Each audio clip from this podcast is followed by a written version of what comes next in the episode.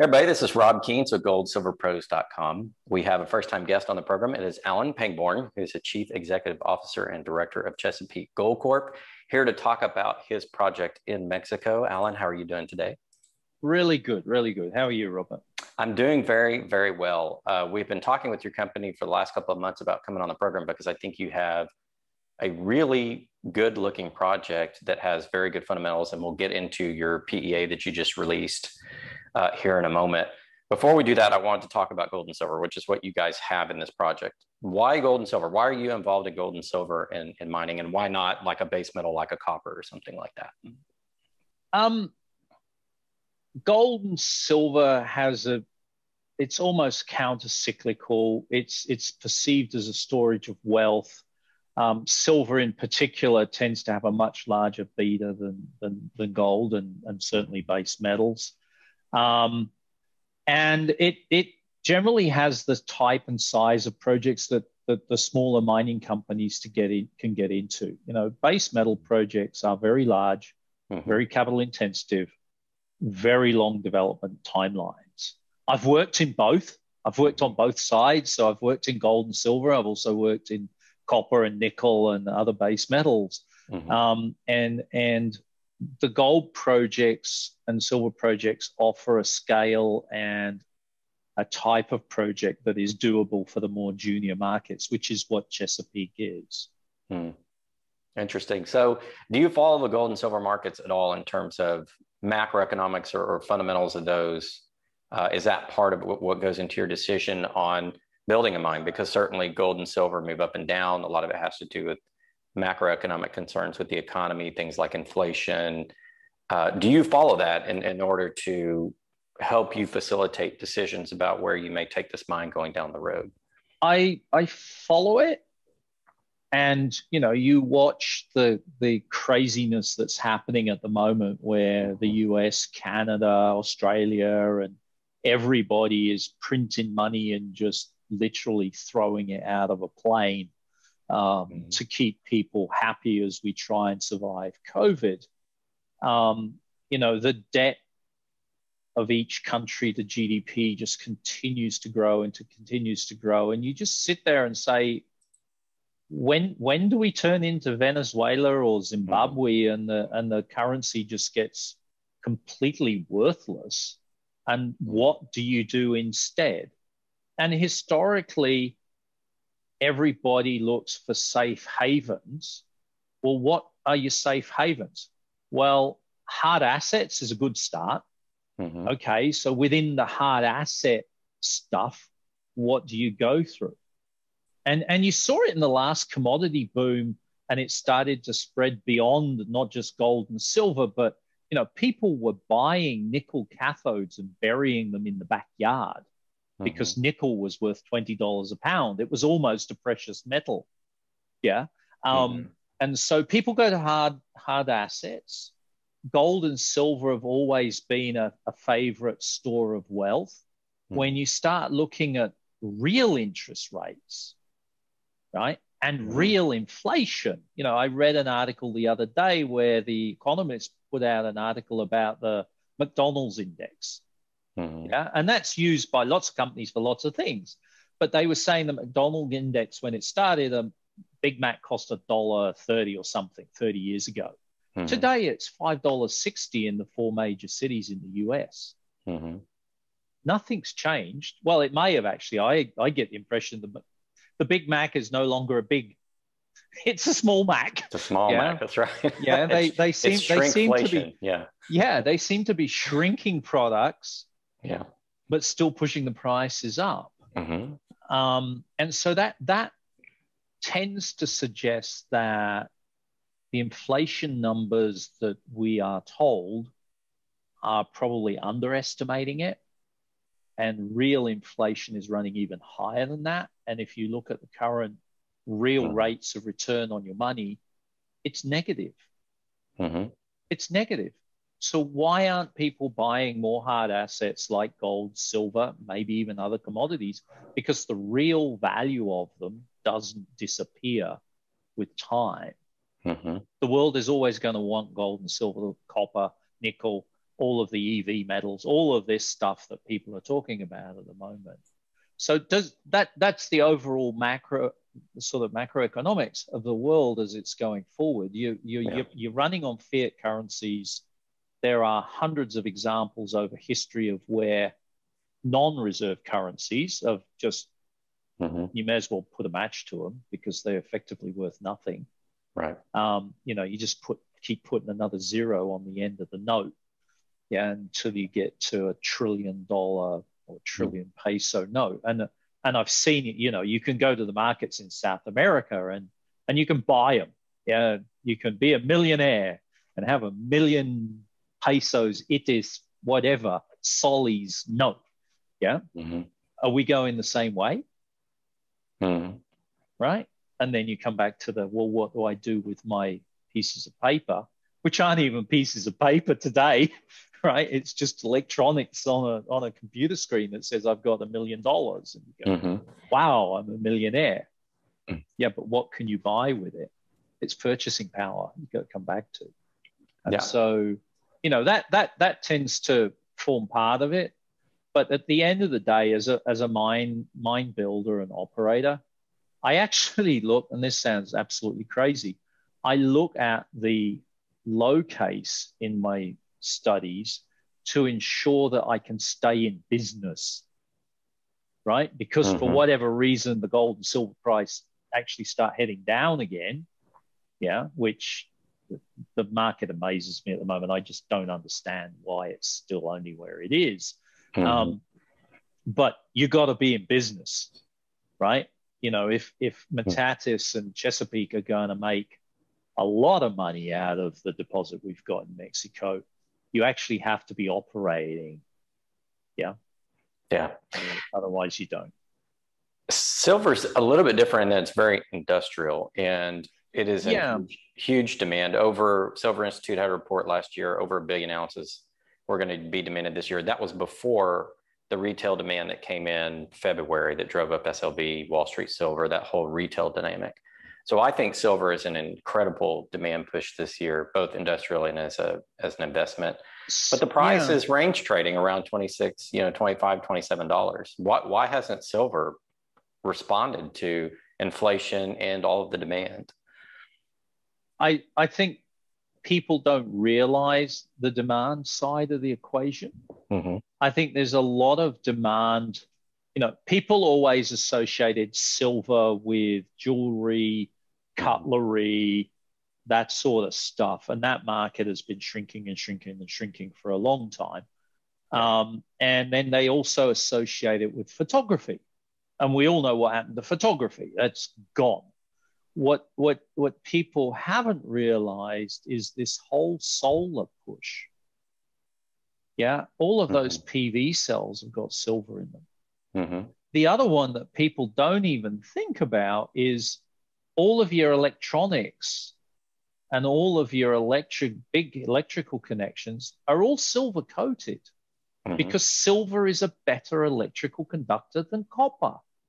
And so when you want a good connection, you use silver rather than copper. Mm-hmm. Yeah. You don't make solid silver cables, but they they do that. All of the connections are silver. Yeah. Um, and so you know, you say, oh, but that's only only 0.1 of a gram. Yeah, but how many of these things are sold around the world? That's right. Right. In the billions. And it's funny now, Apple is the third largest maker of mobile phones. There's a Chinese company that moved into second place. So it's Samsung and then Chinese company, I forget the name, and then Apple. There are so many of those things sold every year. It's just an amazing amount. And it's funny, I, I, worked in the tech industry for 25 years and they used to use gold where they use silver yes. now, but gold got so expensive. Now it's silver. And yeah. it used to be all gold connections. All the, the computer motherboards and, and electrical components were typical gold, but now you don't see it anymore because gold is, you know, $1,800 an ounce. Yeah, the uh, pins are still, the pins tend to be still gold. Yeah. They haven't switched those to silver yet, but, but you're right. And so the silver market, I think people are underestimating big time what the demand mm-hmm. is. You know, everybody's focused on the headline metals, lithium and nickel. Mm-hmm. Yeah, they they're missing all of the others that go with it. That's right. Yeah, and and silver is is a big one of those. Um, and and you're not seeing. Firstly, there's no really large outside of Cannington and um, Fresnillo.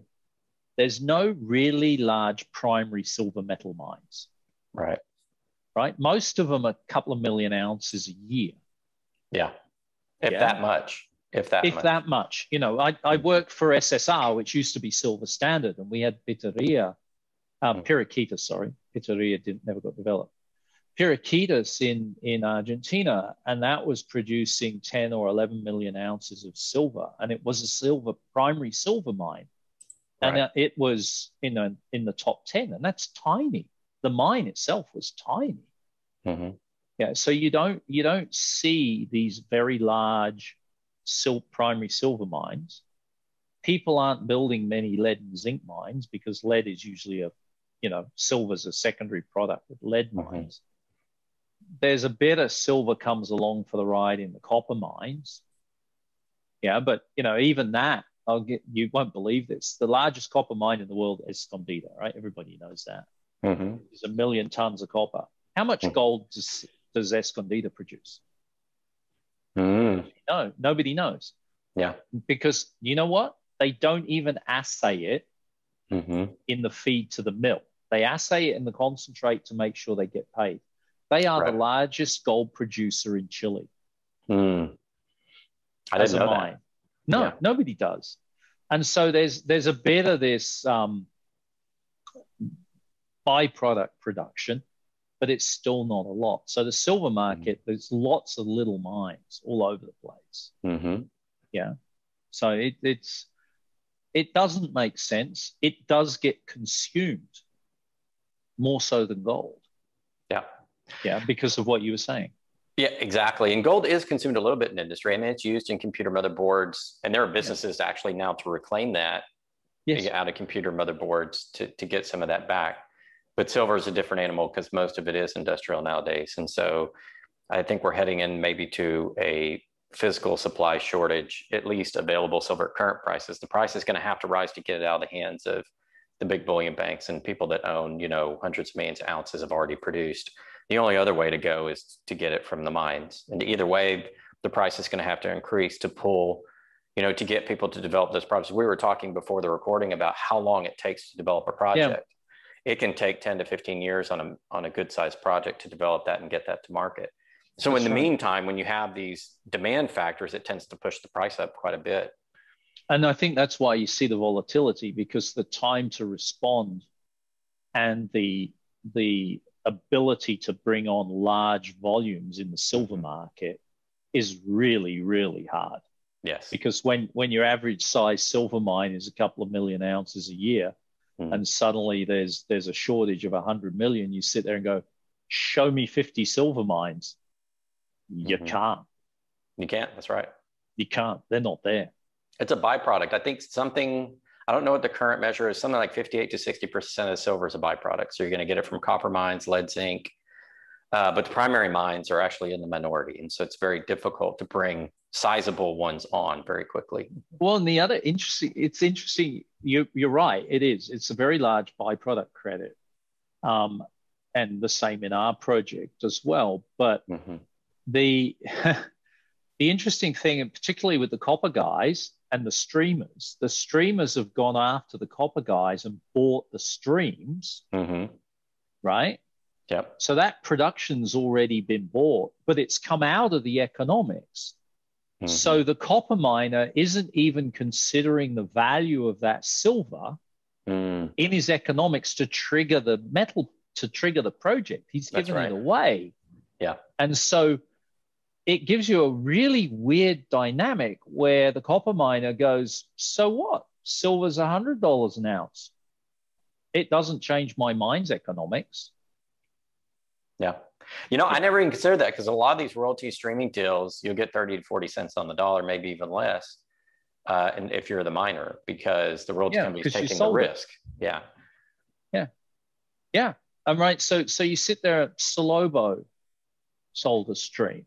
Hmm. I don't know. There's a, there's a whole bunch of them. If you actually go through the streamers, you can see who, who have they got streams on that are on these large base metal mines that are your byproduct credit producers. Well, they're, they're not going to suddenly expand because the silver price went to a $100 mm-hmm. because they don't see anything for it. That's right. It's not economic for them. Doesn't doesn't change the dynamics of their uh, cost benefit, right, to doing that. No. If the copper price goes to ten dollars, different question. Exactly. Right. So let's get into Chesapeake because I think sure. there's a lot to talk about here, and I want to start off. I'm going to go Yahoo Finance and talk about your newly released here on July 26 PEA results. Sure. So kind of walk yeah. us through this. What are we seeing? What, to me, I immediately saw a big project, lots of ounces, very economic. That was kind of the story to me. But walk us through what's here. Yeah. So so we produced the PEA because we took over. So there was a management change and a deal that was done in early January where I myself and a couple other guys came into the company with a totally different concept on how we could develop this project. Mm-hmm. The previous project was your typical mega project, billions upon billions of dollars. And it was really a project that we probably couldn't ever contemplate developing. And you needed a major to come in and buy you out. Mm-hmm. And that's fine. That's a business plan. It, it sat there for five or six years. That didn't happen the majors were either busy doing their own projects or recovering from the wounds from the ones they got wrong.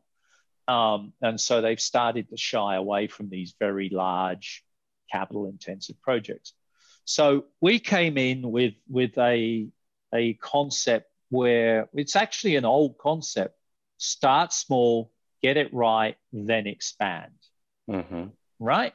you know, if you actually look at Nevada and all of the large gold mines that everybody point at there, or the copper industry and all of the large copper mines, I will guarantee you not one of those large mines was built to full size day one. Mm-hmm. Not one. Every one of them, they built a project, got it running, then expanded once, twice, mm-hmm. three, four, five times you know, I keep mentioning Escondida. Because I used to work in BHP in the copper division for a long time, and I know it quite well. And you know, they're on phase five or phase six of expansions now. Yeah, mm-hmm. over the last 15 years. So we've gone back to that. So we were looking for a smaller, credible, financeable, deliverable, and then expandable project in Metates. And that's what the PEA highlights. And so when you look at it, yeah, it's small. It's only 110,000 ounces a year and two and a half million ounces of silver. But it's a 30 year mine life and it only touches less than 20% of the total resource. Yeah. And the reason we did it like that is so that it is something that Chesapeake can finance and then deliver and then self finance the expansions. So it means significantly less dilution to the current shareholders. And I am one. I have a significant shareholding in this company. Yeah. So, so you know, I'm I'm in no hurry to get diluted out any more than any of the other shareholders are at the moment. Um, so, so that that's what the PEA was aimed at doing was to dispel the belief that this could never be built. This and it can project, be. So this you guys will put in, be, it looks like 359 million, payback yeah. two and a half years, um, all in sustaining costs of seven or 48. Is that with the, the silver byproduct product credits? That's with silver byproduct credits. Okay. Yeah, and, so and, that's per gold ounce taking yeah. the silver byproduct credits. Yeah, that's so, really, really good compared to what people are finding now, especially for this size of a mine. Well, and it's a gram a ton equivalent as well. Mm-hmm. So, and it's a heap leach. So, heap leach gives you the lower capital. Mm-hmm. Gram a ton makes it economic, long life project, easily understandable how we could expand it at least once and cut right. the mine life in half and still have a solid long term mine life. Um, so, you know, it, the PEA was to show investors that there is a credible alternative to building an autoclave and selling it to Barrick or Newmont. And yeah. it's an alternative that we can do. Yeah. Um, and I um, think ultimately that's good for shareholders because if you're an investor, if you get bought out by a company, there's a return there. But it's different than if a company builds a mine, executes that mine. And if you're in early enough before the company makes that mining decision, that's always better for shareholders, I find, in terms of what they're going to get back out of it. As long as it's credible. Yes. And I think the other thing, the other thing, not just the project, but if people look into my background, I've been operating or building stuff my entire career. Mm. Yeah. And I'll challenge them to find one I got wrong. Mm-hmm. yeah. So I've, I've, you know, I, I built built multi-billion dollar projects. Spence was a billion dollars in 2006. Today, it would cost you three to four billion to build the same thing. Yeah. Um, you know, and that goes back a bit to what we were talking about inflation and how it's maybe not quite correct. Um, mm. But you know, Spence was the largest single build SXEW sulfide leach plant in the world when we built it. Yeah, yeah, and that was on time, on budget, did what it said it was going to do, all the good stuff you expect. Um, and I built smaller projects as well. So, you know, I was COO at SSR for five years. Mm-hmm. We took that from a single struggling, not delivering mine in Argentina at, at uh, Pirquitas to multiple mines across multiple countries. We went from 500 million market cap to over 2 billion. I want to do it again. Yeah. Um, and, and, and Metates is a cornerstone asset that we can build the next mid tier gold producer on. I see that. And let's take a look. I'm going to look at your resource estimate here on the highlighted areas 542 million ounces of silver. And then how much gold do you guys have as well? 20. 20, 20 million, million 19.8 measured and indicated. Add the 0.6 in, you're at 20 million. So it's yeah. 20 million ounces of, of uh, gold mm-hmm. and over 550 million ounces of silver. It's actually 560 million. Yeah. And, and, you know, that, that is in the top five to 10 undeveloped gold silver deposits in the world. Mm-hmm. It's in Mexico and it is just gold and silver. It's in Mexico. It's in Durango, so it's actually in one of the better locations in Mexico. Mm-hmm. Durang- I've worked with the Durango local authorities when I was with SSR. Uh, mm-hmm. Uh, they had a silver project in Durango as well. Um, so I understand the, the, the, state, I understand the politics. I'm fluent in Spanish, so I can sit there and swear at them. yeah, um, that helps. yeah, I was yes. just in Puerto Vallarta last week, and it was like, man, I need to brush up on my Spanish. It's so much harder to get along when you don't understand the local language. Yeah, look, I I, I lived 22 years in South America. Mm-hmm. I've lived in seven different countries. I've worked in probably well over double that. Yeah, yeah. Um, I understand the Latin culture because I married one uh, which is actually yeah. very handy. Yeah, no, it does. It does help when I sit there and have a blank look and she can explain what happened. Um, so, so you know, I'm I'm comfortable with Mexico. I'm really comfortable now. I've got the PEA done with the project. Mm. I think it's a very attractive project. It obviously justifies us continuing along this development path. Mm. Um, there's still upside in there uh, there was a news release we put out in late June uh, where we drilled some bulk sample holes to do some met test work. And they showed on average an 18% improvement on grade over the block model. Yeah. That's significant. It's very yeah? significant, yes. You know, if that's at the front of the mine plan, it goes straight to the bottom line. Mm-hmm. So, you know, there's upside related to that there's upside related to all of the potential expansions that come in. We didn't put out a study that includes everything. Yeah. Yeah. Right. So, you know, we, it should generate at $1,600 gold.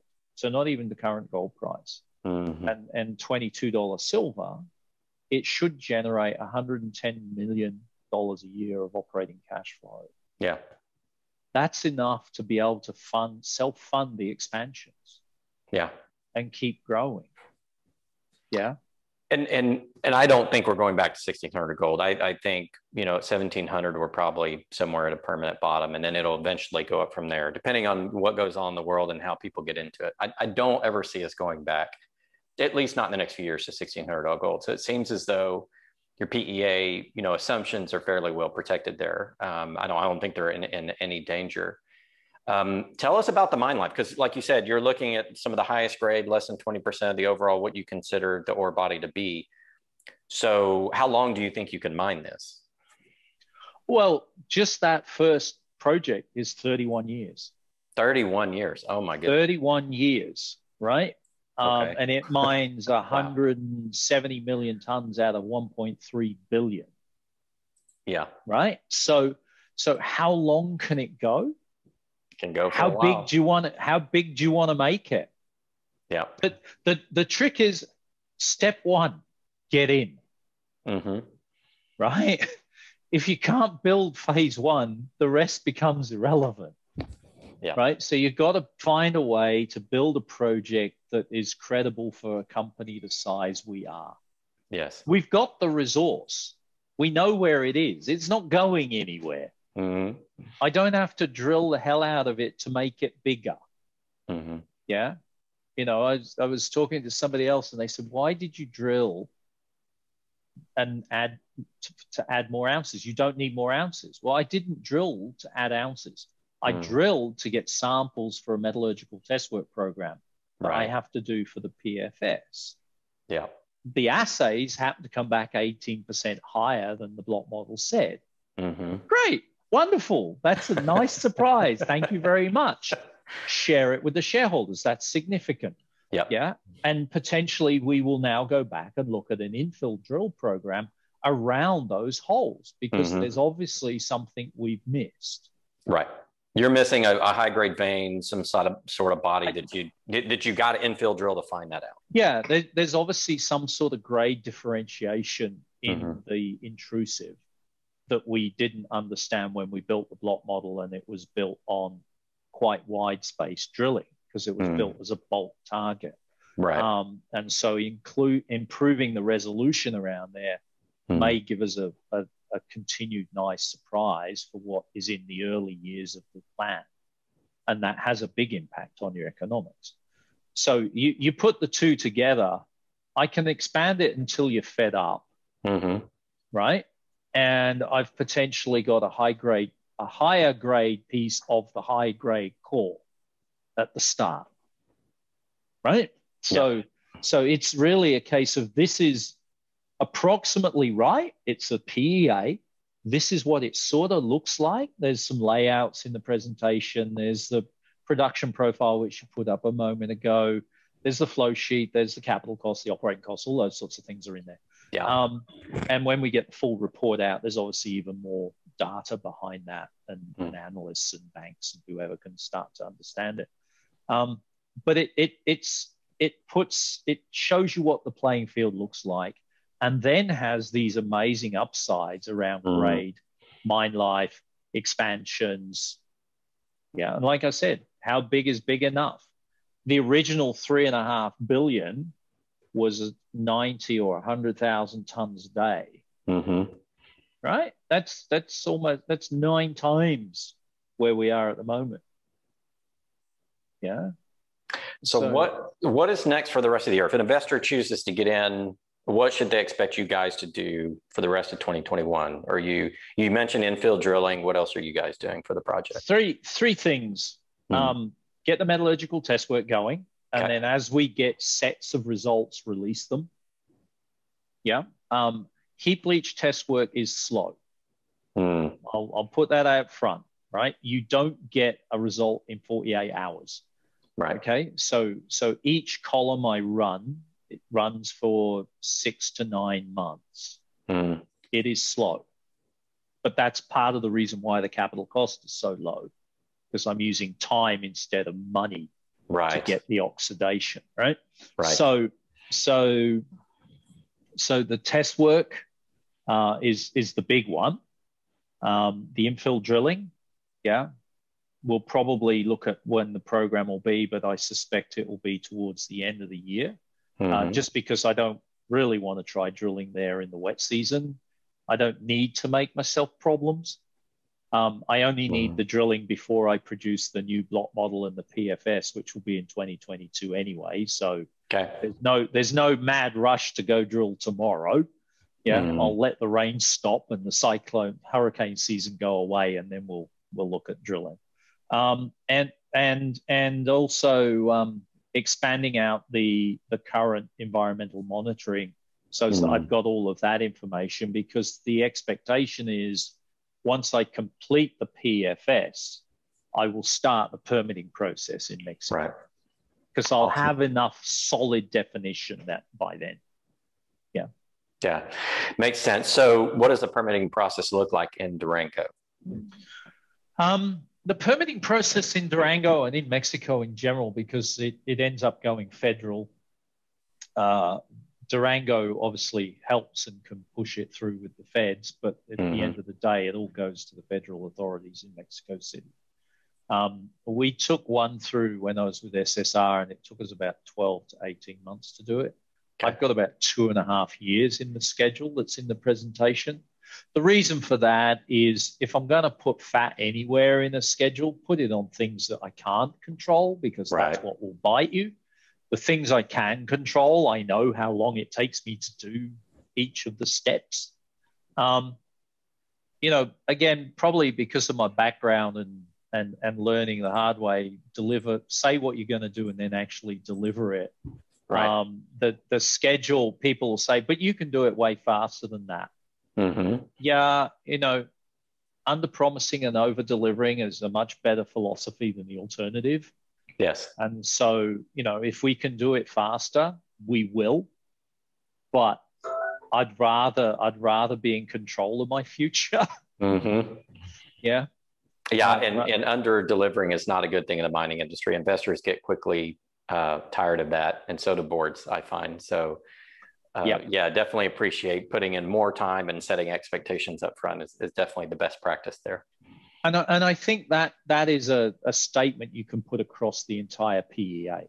Mm-hmm. There is nothing in that PEA that is a stretch.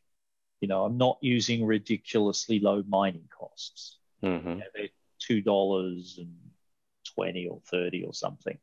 Um, I'm not using ridiculously low capital costs, operating costs. Um, because I expect to build it. I expect to be here in 2026 and mm. be hmm. able to stand in front of investors and say, there you go.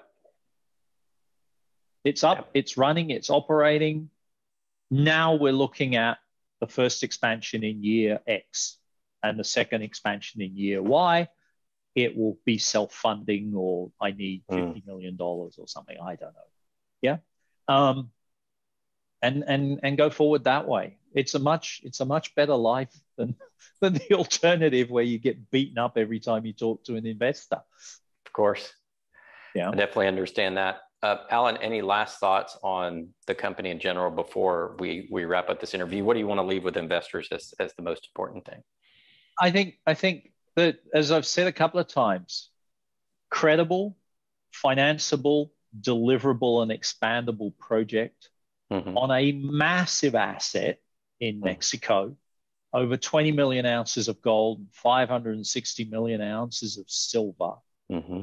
that will become the cornerstone asset to grow the next mid tier gold producer, which will be Chesapeake. Yeah. And I can expand it as many times as it makes sense. That's it in a nutshell. And we're yeah. cheap as at the moment. Yeah, perfect. Thank you so much, Alan, for coming on the program. I love the project. Uh, I love the fact you're in Mexico. I love the fact it's got gold and silver. Those are all great things for, for us and, and our followers and investors. And just appreciate you giving us your perspective and your time to, to help investors understand your project and what the value is. No, thank you, Robert. Thanks for your time. And uh, I hope the investors enjoy it. And if they're interested, go to our website, chesapeakegold.com, give us a call, drop me an email come and see me at Beaver Creek. I'll be down there if you're in the US. Ah, Happy okay. to meet with you. Fantastic. Thank you so much. We'll talk to you again. Thank you.